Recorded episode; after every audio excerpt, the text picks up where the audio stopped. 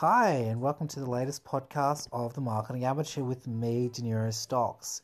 It's been a while since I've done my last podcast, but finally here I am. Uh, so, today's podcast, I'm going to do a bit of a brief on social media and the changing landscape. Is Facebook becoming old media in the digital world? I'll discuss a bit more about that and just a few more thoughts that have popped up in my head of late. So yeah, my first thing was something I've been thinking of late, and for sure, and that's about social media and the changing landscape that's occurring. I remember when I was about fifteen years old, sixteen years old, I, was on I was on MySpace. Um, this was probably about 2006, 2007, and then I started going onto Facebook probably about the end of 2007, going into 2008. Right, MySpace was getting a bit old school. People were like, oh, you know, it's not really cool anymore of course, got sold later on. Um, and then Facebook was this huge explosion. I remember when I was about 18, 19, 20 years old. And now, look at it about 8 to 10 years later, it's 2018. Instagram looks like it's outstripped Facebook. I think I was reading somewhere that you know Instagram is now worth more than Facebook if I can't if I if I'm not mistaken.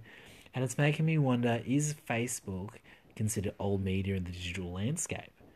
I think it is. I think it's starting to become that. We're seeing new features on Instagram. I look around the people at my workplace, the people on my own Facebook feed, and I just don't interact with Facebook like I used to now. I put most of my posts on Instagram because I want to, you know, go out and take photos and show those sorts of experiences. Um, so let me know your thoughts. Do you think that Instagram's new thing? Is it something we should be looking at from a social media perspective and through an advertising perspective as well. Okay, so moving away from that, there's something that just really pops up in my mind, and it's about rituals. What is your workplace ritual? You know, it's, it's something that we want to try and strive for in our job, even if it's a job you like or a job you dislike. What what's the sort of ritual that you do as a professional marketer?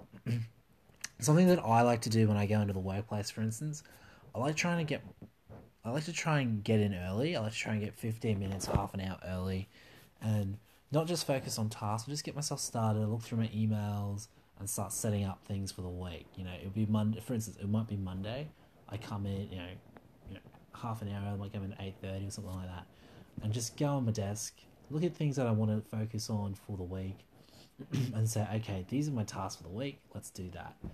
Um, and that's and that's what I like doing. It just keeps me focused. It gives me that idea of that, and then I like creating notes beyond that week. So the first week might be like, oh, I've got all this going on.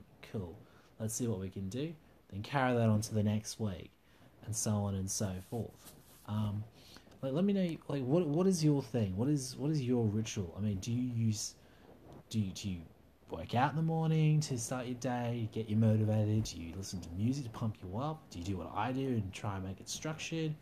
Or maybe, you know, you just do like a brief stand up chat with your supervisor or your employer or whoever. Um, let me know your thoughts on that one. Well, that's the end for another episode of The Marketing Amateur with me, Deniro Stocks. Uh, tune in next week. I'll have some other cool marketing related stuff for you going on and keep the discussion going. If you want to follow me on my socials, feel free to. My Twitter is DeniroBStocks, or you can also follow my LinkedIn profile or add me as a connection. Deniro Stocks. Love to hear from you. Um, chat soon.